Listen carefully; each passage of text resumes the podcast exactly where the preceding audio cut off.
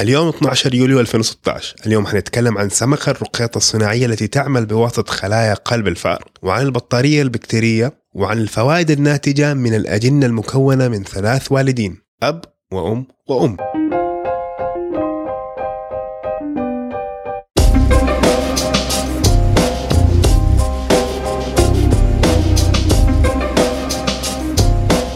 السلام عليكم، انتوا بتسمعوا بودكاست علم اف ام، البودكاست المهتم باخر اخبار العلوم من فيزياء وكيمياء واحياء بالذات وجيولوجيا.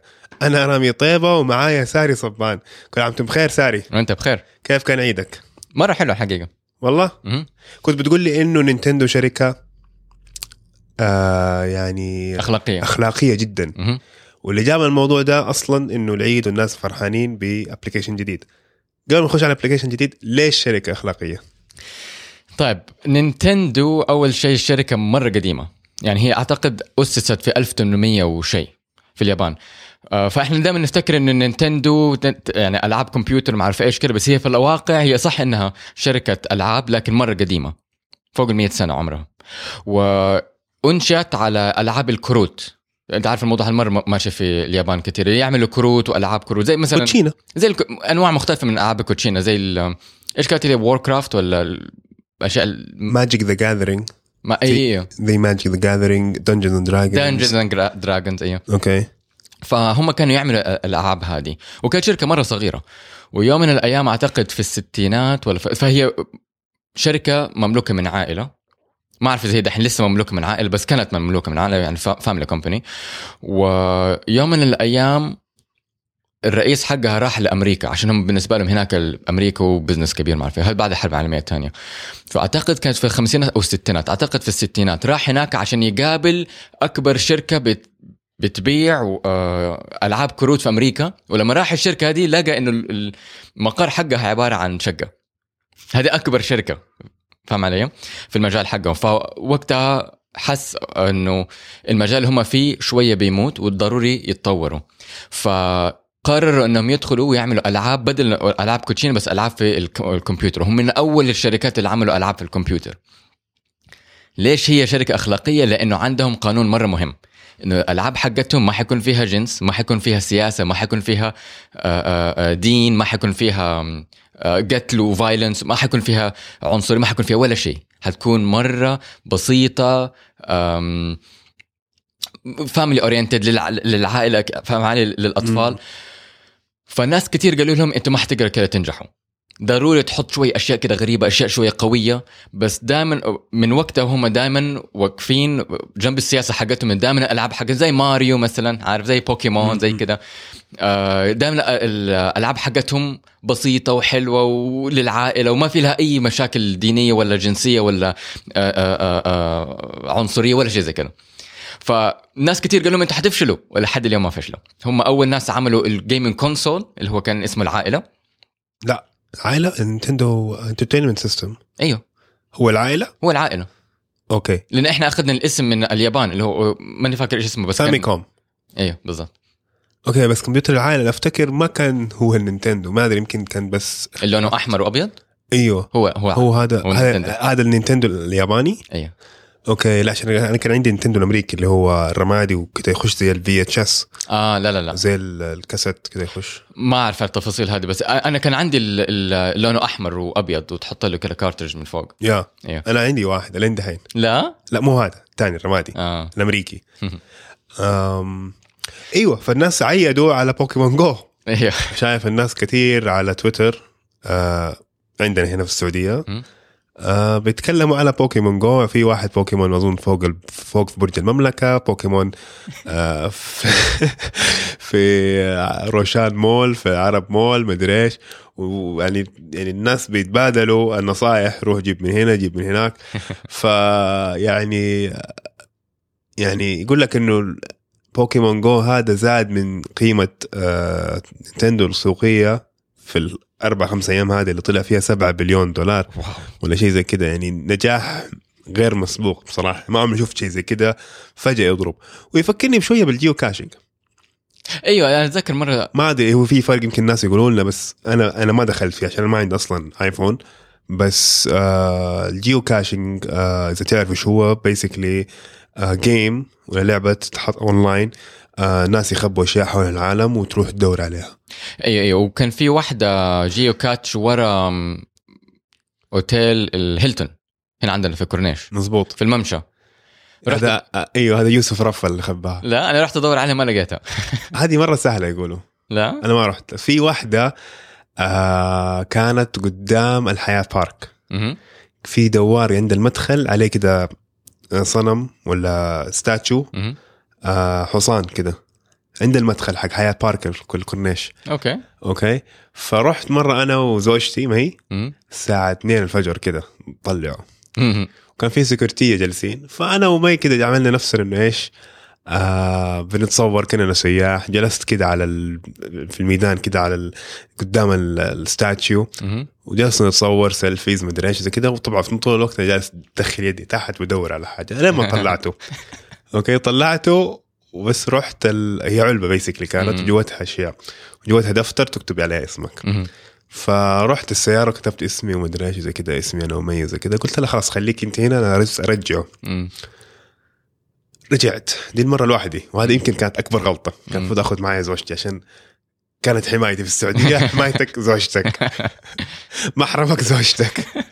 أول ما جيت جلست عشان أبغى أرجعه كده بنفس المكان جوني إيش بتسوي أنت هنا إيه ليش الساعة 3 دحين جاي تصور هنا الساعة 3 الصباح 3 الصباح من 2 الصباح خلاص طولته هنا ما ادري ايه لو كان معي زوجتي ما كان قدر يسوي كده. فالمهم بس فما قدرت أحطه هو كان محطوط كده يعني هو زي كان في قرص حديد يعني معدني وفوقه التمثال فتحت فتحت القرص فيه كده يعني زي تبع الستركتشر حقه كان محطوط بين العمود بين عمودين كده ويعني ماسك كويس ما قدرت احطه كويس. المهم ف سبته كده بس على الارض تحت القرص ومشيت على اساس اني ارجع اظبطه. طبعا بعدها ب 12 ساعة دخلت أونلاين شفت إنه بيسكلي في واحد بيقول ترى أنا لقيت الشيء هذا وطلع لقى العلبة أوكي وطلع بيسكلي رئيس السكيورتي أظن حق الحياة بارك وبيقول إنه السكيورتية شافوه لأول ما أنت مشيت راحوا وشافوا إيش بتسوي أنت ولقوا العلبة وكانوا يحسبوا عمل سحر. هو طبعا هذا واحد شوية مثقف وقري إنه والله العلبة إنه والله this geocaching.com ما أدري إيش كده دخلوا فيها بالهرجة وجاء قالوا ترى كده حسبوها وما أدري فضاعت هذه للأسف كانت من الأشياء الحلوة وأنا سبب ضياعها في جدة. في كان واحدة في الجمجوم في واحدة في الممشى حق التحلية في كتير في طريق المدينة as in like going to مدينة. أوكي بس فما أدري إيش دخلنا كنا نتكلم في البوكيمون جو بس ف موضوع هذا الأي مرة مشهور مرة دارج. يا نفسي أخش فيه بس ما عندي آيفون ما أدري إذا هينزلوا على الأندرويد ولا لا. أنا حاولت أنزله عشان أعرف إيش الهرجة لكن أعتقد هو بس موجود في المتجر الأمريكي حق آيفون.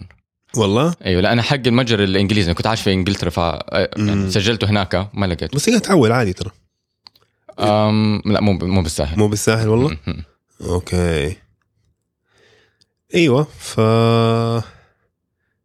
صارت يعني عليها قصص حلوة يعني تخش أونلاين تشوف الناس بيحطوا نفسهم في مواقف بايخة بسبب بوكيمون جو. واحد كان احتمال ينطرد من شغله عشان طلع الكاميرا في مكان مو مسموح له وفي بنك كبير من البنوك العالمية وهناك يعني مرة قانون في العمل انه ما تستخدم الكاميرا هنا وطلع الكاميرا على اساس انه بيمسك واحد من الحيوانات هذه البوكيمونز واتكفش ودحين محطوط تحت التحقيق.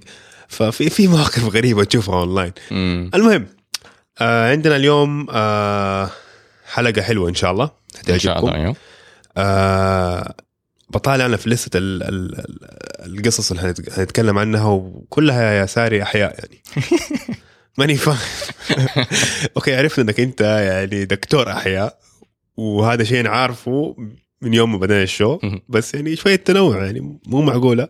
بحاول أنا بحاول أقدر قدر مستطاعي, بس زي ما أنت شايف إنه التقدم في الأحياء الأيام هذه مرة سريع, وفي أشياء مرة حلوة يعني زي اليوم عندنا سمكة الرقيطة آلية معمولة من خلايا قلب فار يعني كمان جيم يا بريك, مرة حلو الشيء ده. فيعني ما عندنا مثلا فيزياء ولا ماث ولا أحياء يعني ولا سوري كيمياء. عندنا شغلة في الرياضيات مرة بسيطة, عملوا معادلة رياضية ممكن تتوقع ناتج العلاقة الرومانسية بين شخصين. أيه. أوكي. وممكن يعملوها عن طريق التليفون. فالفكرة هي كالآتي, إنه تسجل محادثة بين راجل وست متزوجين, ما هم متزوجين, المهم يكون عندهم علاقة رومانسية, والكمبيوتر يحاول يستخلص نبرة الصوت. هو يستخدم نبرة الصوت عشان يحسب معدل أو نسبة نجاح هذه أو نسبة نجاح أو فشل هذه العلاقة. وعلى حسب الناس اللي عملوا المعادلة هذه يقول لك إنه نسبة النجاح حقت المعادلة نفسها 80%. فيقول لك إنه 80% من الأوقات الكمبيوتر يقدر يتوقع هذه العلاقة إذا حتنجح ولا تفشل.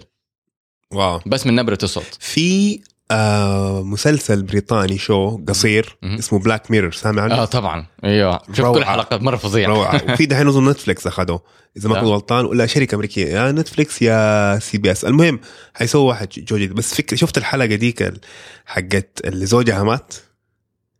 واو هذه كانت فكرة الحلقة. خلينا بس نقول للمستمعين إنه فكرة بلاك ميرور أصلا إنه كيف التكنولوجيا في حياتنا والإعلام بيأثر, إنه كيف أي تقدم تكنولوجي ممكن إذا ساء استخدامه ممكن يخلي الحياة لا تطاق. هم بياخدوا الموضوع أو التقنية اللي إحنا بنواجهها في حياتنا الأيام هذه ويمطوا الفلسفة حقتها للنهاية. بالضبط. يعني واحدة من الأشياء كانت أعتقد كانت حلقة 2 كانت عن دول الناس كده عايشين في مبنى وطول حياتهم قاعدين في السوشيال ميديا وقاعد قاعدين حتى اعلانات ايوه كان فكره مره غريبه. هذه احلى حلقه عندي. لا ايوه لا بس الحلقه حقت الرجال زوجها مات, الفكره كان انه الرجال زوجها مات وهي بيسكلي في العزاء جاتها وصاحبتها قالت لها شوفي هذه الشركه ممكن تساعدك, ودتها رقم الشركه. بيسكلي الفكره انه تعطي اكسس الشركه اللي تعطيها اكسس لكل ايميلات وكل شيء لزوجها وبالكمبيوتر يقرأ كل المعلومات هذه ويفهم شخصية الزوج, وبعدين بعد أسبوع ولا أسبوعين يبعثوا لها روبوت. دقيقة قبل ما يبعثوا روبوت يتصل عليها, أول شيء يتصل على الجوال. أيوة. ويكلمها بصوت جوزها بشخصية جوزها. أيوة. وهي طبعا تتخض يعني جوزها بيكلمها من رقمه. عارف, وتقعد تتكلم معاه يعني بعد ما قرأ كل إيميلات وكل الأشياء يعني مواضيع في السوشيال ميديا واللايكس حقته مع الفكرة كده. حاولوا يمثلوا الشخصية, هذه الفكرة الأساسية, حاولوا يمثلوا الشخصية اللي يسموه كمبيوتر ليرنينج ولا ماشين ليرنينج, artificial intelligence. مزبوط. أيه. يكلمها وعلى أساس الفكرة الأساسية إنه يساعدها منها تتخطى الحزن, الألم والحزن حق الموت. مزبوط. ايه بس الموضوع تطور وطلبت انه يجيبوا لها زي روبوت, حتى الروبوت غريب لانه يجي لها كده في علبة صغيرة وتحطه في البانيو وتحط محلول كده, عارف, لزون مويه ولزون زي الحليب, وتسيبه كده يوم لحد ما هو ينتفخ ويكبر ويصير بني آدم شكله زي جوزها. ايوه, وشخصيه زي زوجها, وخلاص تعيش معاه على اساس انه زوجها وروبوت. لكن اي بالضبط روبوت, ففي تك كده صغيره ما هو جوزها. بالضبط.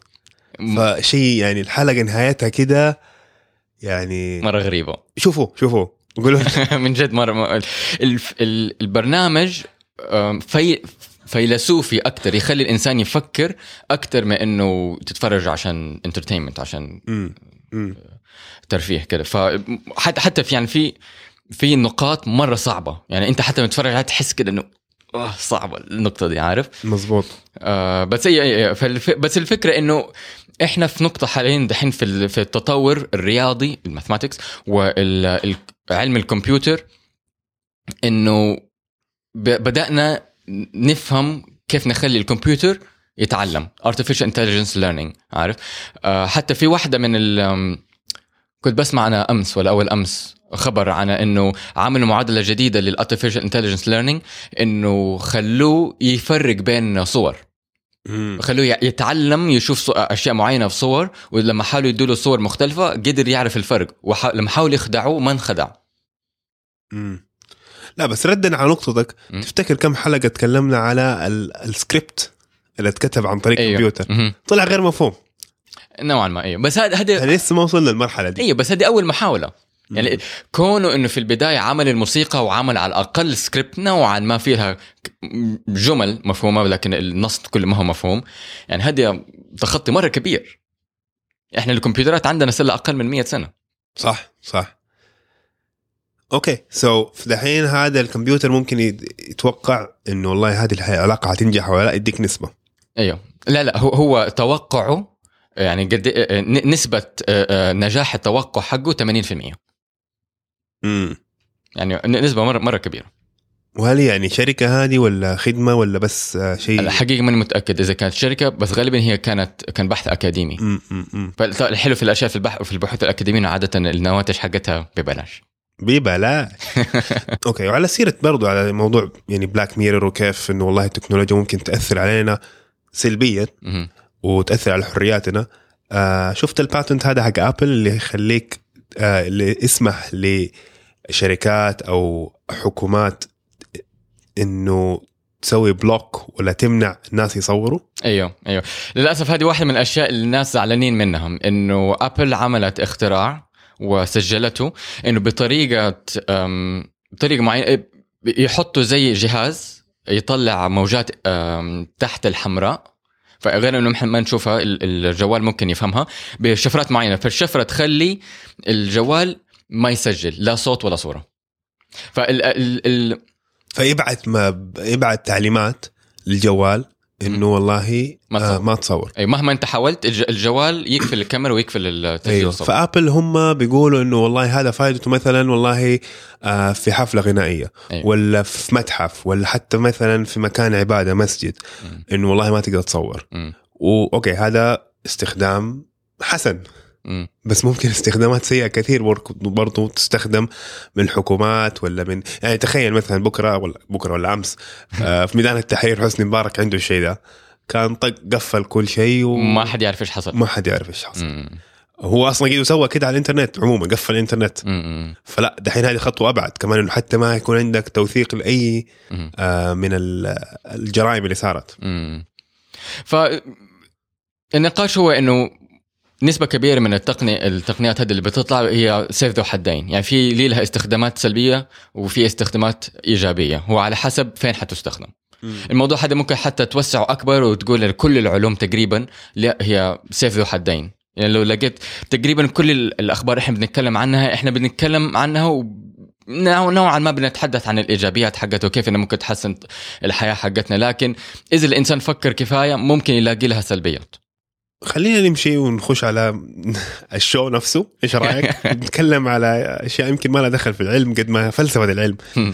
تقولي في رقيطه الكترونيه بايونيه بخلايا فار، ماني فاهم ايش الموضوع يعني. نرجع على نبره ايجابيه ثانيه، هذه واحده من الاشياء مره كانت حلوه اللي قرات هذا الاسبوع، انه عملوا سمكه رقيطه هي الستينغري آلية، فهي ما هي سمكة حقيقية، هم عملوا بالسيليكون على شكل سمكة الرقيطة، لكن تتحرك بواسطة خلايا قلب فار. كيف؟ بالضبط صح. سو كول. فالجسم حقها على شكل دائري كده وطالع منها ديل عشان يوازنها، السيليكون شفاف، وجسمها مكون من هيكل أو فيها هيكل من ذهب جوا جسمه. الفكرة الأساسية إنه الهيكل هذا يخزن الطاقة الحركية، والطاقة الحركية تيجي من خلايا مدعومة أو محطوطة جوا السيليكون نفسه، خلايا قلب فار.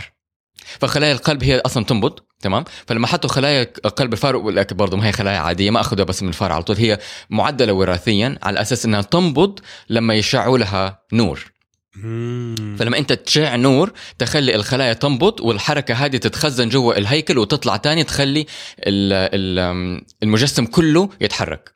فيعني هذه sustainable مستدامة؟ تعيش طول الوقت؟ هي تعيش طول الوقت طالما انت حاططها في محلول فيه له غذاء عشان الخلايا حقت القلب, وحرارتها دافيه على نفس حراره جسم الفار. فما تقدر تحطها في الطبيعه, ضروري تكون في الحيز اللي هو كانها جسم جوه فار.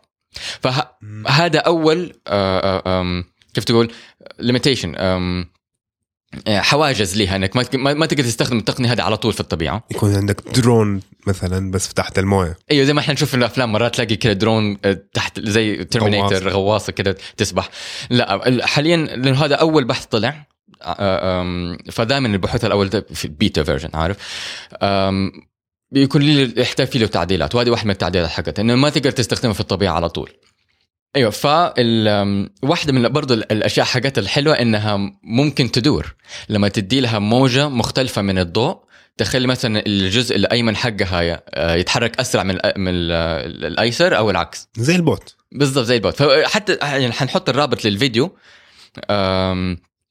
ووريك كيف اول يشرحك المنطق حقها, تشوف هي شكلها كيف وكيف الترتيب حقه, وهي شفافه فممكن تشوف يعني هي مكون ايش من جوا, وفي نفس الوقت تشوفها كيف تتحرك كده. عندهم قلم بالضوء يحركوه, ولما يتغير هو انت ما تشوف الفرق بين الموجات حقه الضوء, لكن فجاه تلاقي لفه يمين لفه شمال. واو اميزنج. انا يعني انا ما شفت الفيديو بس دحين ابغى اشوفه. واو. طيب على نفس المنوال, فبس قبل ما اوكي تفضل نكمل, في بعض الناس يقول طب ليش احنا بنسوي شغلات غريبه زي كذا؟ وواحده منها يقول لك انه التقنيه هذه ممكن تستخدم في الطب. احنا دحين نقدر ندرس طريقه نبض الخلايا, فممكن احنا نعرف كيف ممكن نركبها في انسان مثلا جات له جلطه قلبيه او كذا, ف ممكن نكون نعالج قلب متضرر, او ممكن احنا نطبع قلب جديد. واحده من الاشياء برضو انا شفتها ممكن نطبع عضو 3D printing, واذا احنا فهمنا كيف التركيب حق الخلايا هذه ممكن نطبع واحد اقرب للطبيعه. هذا اول شيء. ثاني شيء ممكن احنا نكون حيوانات صناعيه بواسطه تصرفات متقدمه, فهم علي؟ يعني ممكن احنا نعمل زي الحيوان هذا صغير, التصرفات حقته ما هي بدائية, مثلا هو بس يسبح, لا ممكن يمسك, ممكن يروح يسبح أماكن معينة. فبيدينا ساعات نقدر نعمل بوكيمونز من جد. من جد بوكيمونز هي حقيقية, بدل تروح تصور لك تمسكها بنفسك. أوكي أيوة. بس طبعا طبيعيا واحدة من الأشياء أو الخطوة القادمة للموضوع هذا كان عندك مصدر للطاقة, وهذا الموضوع برضو القصة أو الخبر الثاني حق إنه هو عمله بطارية من بكتيريا, فاهم علي؟ فالمنطق حقها شوية غريب, لأنه إحنا عندنا بطاريات مكون من بكتيريا أو حتى فيروسات, بس المشكلة الأساسية حقتها إنك تحتاج طاقة خارجية عشان تشغل البطارية وتطلع الطاقة من البكتيريا أو من الفيروس أو المادة الحيوية. هنا لا, هنا عملوا بطارية مغلقة تماما, أو بالأصح حرة من أي طاقة خارجية, فما تحتاج إنه يكون عندك كهرباء من برا عشان تشغل البطارية, هي من نفسها تشتغل. والفكرة الأساسية إنهم استخدموا الخاصية الشعيرية أو هي capillary action عشان تحرك كل الفلويدز أو كل السوائل جوا البطارية, فبالتالي ما يحتاجوا مضخة من برا. البطارية نفسها مرة صغيرة وتستخدم بكتيريا, والبكتيريا تكبر جوا البطارية وتبدأ تكون كهرباء. الكهرباء اللي طلعوها من أعتقد 5 سنتيمتر من البطارية هذه 1.3 مايكرووات, فمرة مرة مرة قليل, لكن طاقة تقدر يعني تستخدمها مع الرقاط. مظبوط أيوة. والبوكيمونز اللي حنعملها في المستقبل. بوكيمونز. طيب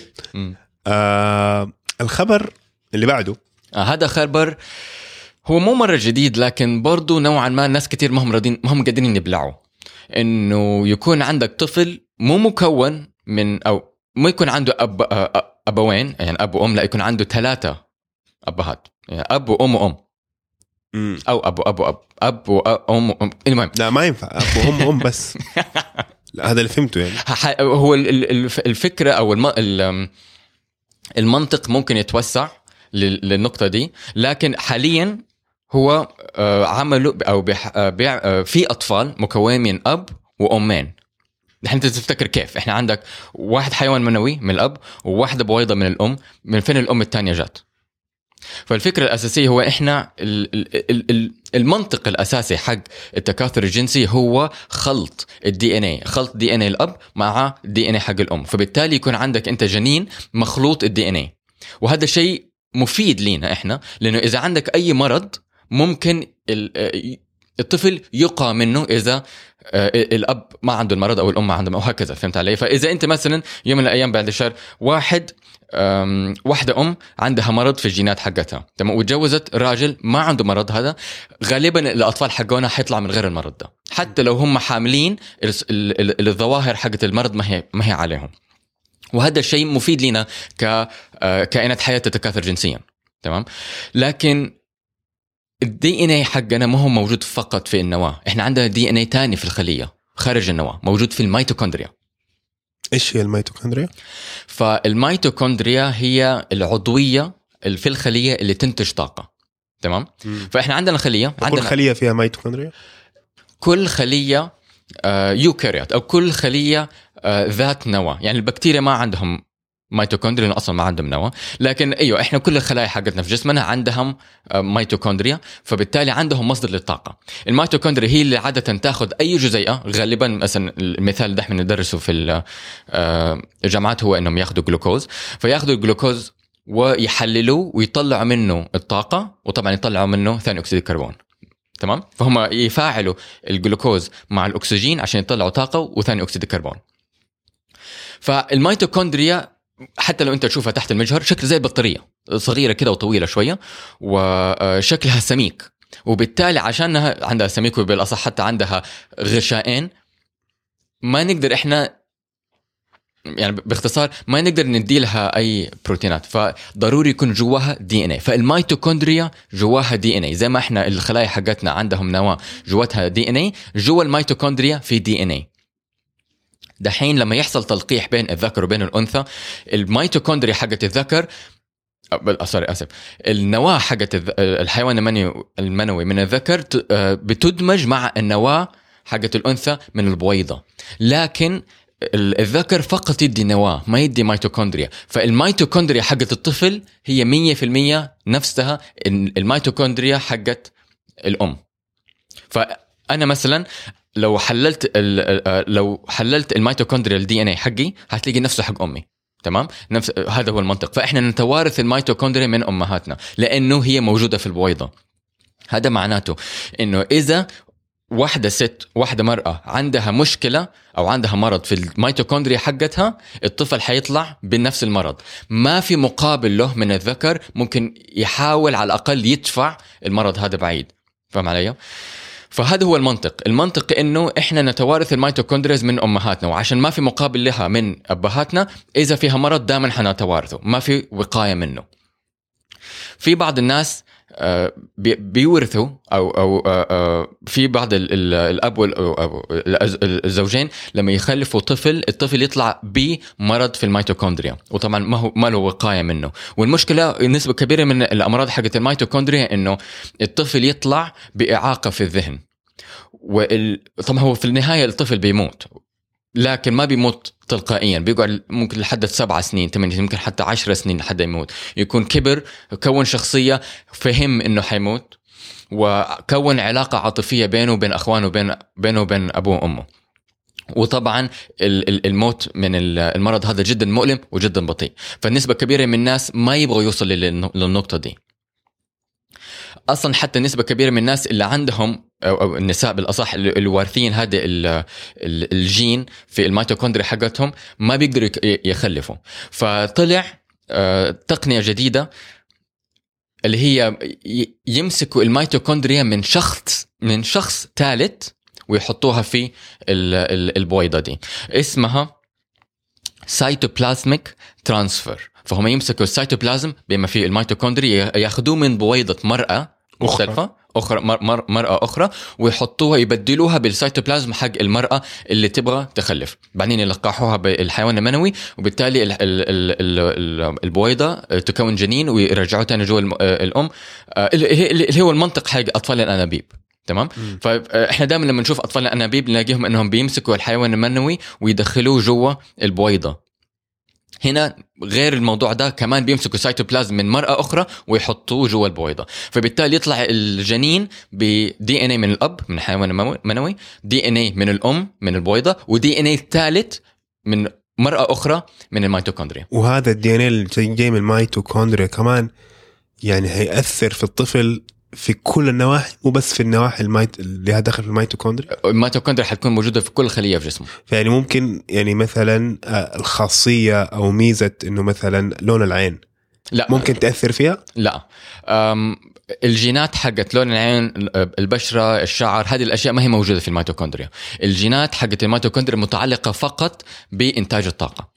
أوكي, فيعني ما حيكون مثلا لو أب وأم شقر وتجيب مثلا ميتوكوندريا من واحد أسمر ما حيطلع الولد أسمر. لا. ما له دخل. حاليا احنا ما شفنا الموضوع هذا لأنه الجينات حقت البروتين أو الجينات حقت الصفات هذه ما هي موجودة في الميتوكوندريا. لكن اكتشفوا, بس قبل ما أروح للاكتشاف, الدولة الوحيدة, أول دولة ودولة الوحيدة اللي سمحت بهذا الموضوع بهذا البروتوكول إنه يطبق على البشر هي بريطانيا. فالسنة اللي فاتت سنة 2015 أقروا قانون إنه نسمح بهذا النوع من العلاج, إنه ممكن نطلع طفل ب3 أبهات. هو شوف الناس مثلا الكونسيرفاتيف اللي هم المحافظين أكيد ضد الشيء هذا. أيوة, وكان في مشكلة مرة كبيرة في بريطانيا وقت ما. أوكي, بس قبل ما يعني نوصل للكونكلوجن هذا نقدر نتكلم عن أرقام مثلا من ناحية إنه كم طفل بيكون بتولد في السنة مثلا, ولا كم زوج ممكن يكون عندهم المشكلة هذه في العالم. أنت قلت لي النسبة مرة واطية, بس نسبة قليلة. أيوة, بس ما عندي أرقام إحصائية, لكن لا أنا أعرف إنه السنة اللي فاتت كان في 30 طفل طلع من هذا النوع من الأطفال الأنابيب. أوكي, لا بس كم طفل بتولد متأثر بالمشكلة هذه؟ حقيقة ما عندي هذه الأرقام. خلينا نحاول نطلعها. طيب, الأرقام بالنسبة لأمريكا يقول لك إنه 1 من كل 4000 ممكن يكون عنده الشيء هذا. الفكرة الخبر احنا بنتكلم عنه اليوم إنه اكتشفوا, هم طبعا لسه بيدرسوا الموضوع هذا في الفيران, واكتشفوا إنه الفيران اللي عندهم ميتوكوندريا صحية من أنثى مختلفة بيكبر في السن أحسن, ما بيشيخوا. الشيخوخة حقتهم بتكون نوعا ممكن تقول ألطف, أصغر, زي أبصر. مثلا الشعوب الشرق آسيوية ممكن تقول كده. يكون يعني تشوف تلاقي واحد عمره 100 بس شكله زي واحد عمره 60 مثلا 70 عندنا هنا. أيوة, فالمنطق اللي هم بيتكلموا عنه إنه متوسط الحياة بيكون أعلى. يعني تخيل مثلا احنا متوسط الحياة حاجة في السعودية تقريبا 75, ممكن يرتفع يصير مثلا 85. تمام, بس هم طبعا بيتكلموا عن نطاق الفئران اللي هي اصلا الحياة حقتهم صغيرة, لكن شافوا انه الفئران اللي عندهم 3 ابهات بميتوكوندريا صحية من ام مختلفة متوسط الحياة حقتهم اعلى, غير انه عندهم نسبة اقل من السرطان ونسبة اقل من الكوليسترول ونسبة اقل من كيف تقول الدامج حق الفري راديكالز حقت الاكسجين. انا خليني اشرح لك ايش قصدي دحين. زي ما شرحت لك انه احنا بنستخدم الجلوكوز ونحرقه مع الاكسجين, زي ما انت بتحرق مثلا خشب, عارف, هي نفس المنطق. انت بيكون عندك ماده عضويه وبتحرقها مع الاكسجين, فبالتالي بتطلع طاقه, مويه وثاني اكسيد الكربون. تمام, فالمويه انت طبعا ترجع تعيد تدويرها جوا الجسم, وثاني اكسيد الكربون بتطلق, ولكن الفكره الاساسيه انك انت بتحرقها مع الاكسجين. فعشان تحرقها مع الاكسجين في نقطه في التفاعل هذا الكيميائي, الاكسجين بيكون عنده الكترون زياده, تمام, اسمه فري راديكال. الاكسجين احنا عندنا في الطبيعه حقتنا هي جزيئه ما يحب يقعد لوحده. ايوه ما يقدر يحب زي معظم الغازات النيتروجين والكلورين ومعظم الغازات الثانيه ما يحب يقعد لوحده عشان عنده الكترون زياده يحتاج يتخلص منها. تمام. فتلاقيه دائما O2 ذرتين اكسجين في الغاز الطبيعي حقنا. في التفاعل جوا الميتوكوندريا في نقطه في التفاعل الاكسجين بيكون لوحده او واحنا حتى نحط مرات فوقها زي نقطه معناته انه عنده الكترون زياده. هذه الالكترون يبغى يتخلص عن بها باي طريقه. حيحط حيتخلص من الالكترون هذه بيدمجها او يديها لاي احد. تمام. لاي شيء جنبه. شيلوه مني بسرعه. بالضبط. ايه هوت بوتيتو. بالضبط. فهذا معناته لما يدي الالكترون هذه للبروتين او للدي ان اي او لشيء بالقرب منه حيدمره. تمام. وطبعا في النهايه حيتفاعل معه. احنا في جسمنا عندنا طريقه نتخلص بها من الفري راديكال اوكسجين بانه احنا نفاعله مع الهيدروجين ونعمل مويه.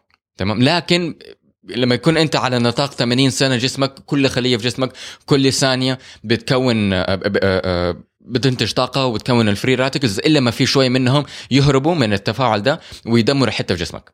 على مدار 80 سنه 60 سنه كل السنين هذه الجسم بدا شويه شويه يعجز يشيخ. ايوه بالضبط. فتلاقي الجسم يبدا يتعب، الغضاريف تبدا تدمر، البشره تبدا تتكرمش هكذا. فهمت علي؟ فاذا انت عندك ميتوكوندريا صحيه ما تنتج نسبه كبيره من الفري راديكلز منطقيا انه الانسان الشيخوخه حقته حتكون الطف، حتكون على المدار اطول. فيعني ولا هو فعلا هذه الثلاثه ابهات يعني من منطقي انه اصلا في حيطلع منه اشياء ايجابيه عشان اصلا انت بتخلي الخليط الجيني اكبر. مزبوط. ايوه. هذا الموضوع يعني هذا شيء دائما يكون كويس. مزبوط. ايوه. واحنا يعني حتى الموضوع هذا مو دائما يكون بنشوفه حتى مو من اطفال عندهم ثلاث ابهات، لكن حتى لما الناس يتجانسوا من اعراق مختلفه. لما تلاقي مثلا واحده اوروبيه شقرة عيونها زرقاء بيضة تتجوز مع واحد مثلا افريقي اسمر عيونه سوداء وشعره ملولو، اولادهم يطلعوا حلوين، اولادهم يطلعوا صحيين. الجينات حقتهم اتلخبطت مع بعض، واذا في اي جين مدمر او اي امراض جينيه عاده بتشويه يعني بتزاح. فاهم علي؟ وتتنحى تتنحى. معظم حتى الجينات اللي هي مسبب للأمراض أصلا جينات متناحية. فعشان كده الخليط بين الأعراق كل ما الأعراق كانت بعيدة عن بعض كل ما الأطفال طلعوا بصحة وحتى شكلهم بيكون أحسن. أوكي. فهذه واحدة من الأشياء اللي هي تدعم الفكرة لما بيكون إنسان عنده أبهات ثلاثة. وطبعا أنت ما حتحط ميتوكوندريا من إنسان عنده مشكلة في الميتوكوندريا حقته، بل حتحط واحدة صحية. فمنطقيا إنه الجينات حقة الطفل تكون أحسن، لكن إحنا ما نعرف هذا موضوع. هذا كله حاليا افتراضيات. تقول في 30 طفل خلاص موجودين، احنا عندنا 30 طفل لسه ما كبر، ما شفنا اي مشاكل، يعني ما شفنا اذا ممكن لما يكبر يكون عنده مشاكل. فالموضوع لسه تحت الدراسة وحفضل تحت الدراسة لسنين طويلة لحد ما نشوف الاطفال دول كبروا ونقدر ندرس حياتهم كلها. فحاليا هذه كلها اعتقادات، لكن ما حيكون عندنا اثباتات واقعية غير لما يكون عندنا نتائج واقعية. كلام جميل. واظن دهمنا الوقت يا ساري. في عندك اي خلاص بقى نقفل، عندك اي كلمات ختاميه؟ لا كده بس. ممتاز. طيب شكرا لاستماعكم، ولا تنسوا تتابعونا على تويتر @ilm_fm ilm_fm، ونفس الشيء على ساوند كلاود ilm_fm، وطبعا ممكن تلاقونا على ايتونز عن طريق البحث في آيتونز، في تحت البودكاست سوي سيرش على علم اف ام، او حتى بس مستدفر MSTDFR حتشوف كل الشوز حقتنا الموجوده. ممكن حتى تلاقي علم اف ام بالعربي، يعني ممكن تبحث عليها بالعربي على آيتونز وتطلع لك. مزبوط. بالهمزه ولا من غير همزه؟ انا اخر مره طلعت علم، بس كلمه علم طلعت علم اف ام. اوكي حلو. طيب واذا عندكم اي تعليقات ممكن تتركوها لنا على موقعنا mstadfir.com/علم-13 رقم الحلقة. وطبعا لا تنسوا تتركوا لنا ريفيو على آيتونز، لأنه هذا بيساعدنا في القوائم ويساعد الناس على اكتشاف الشو أو البودكاست. وشكرا جزيلا لاستماعكم، والسلام عليكم.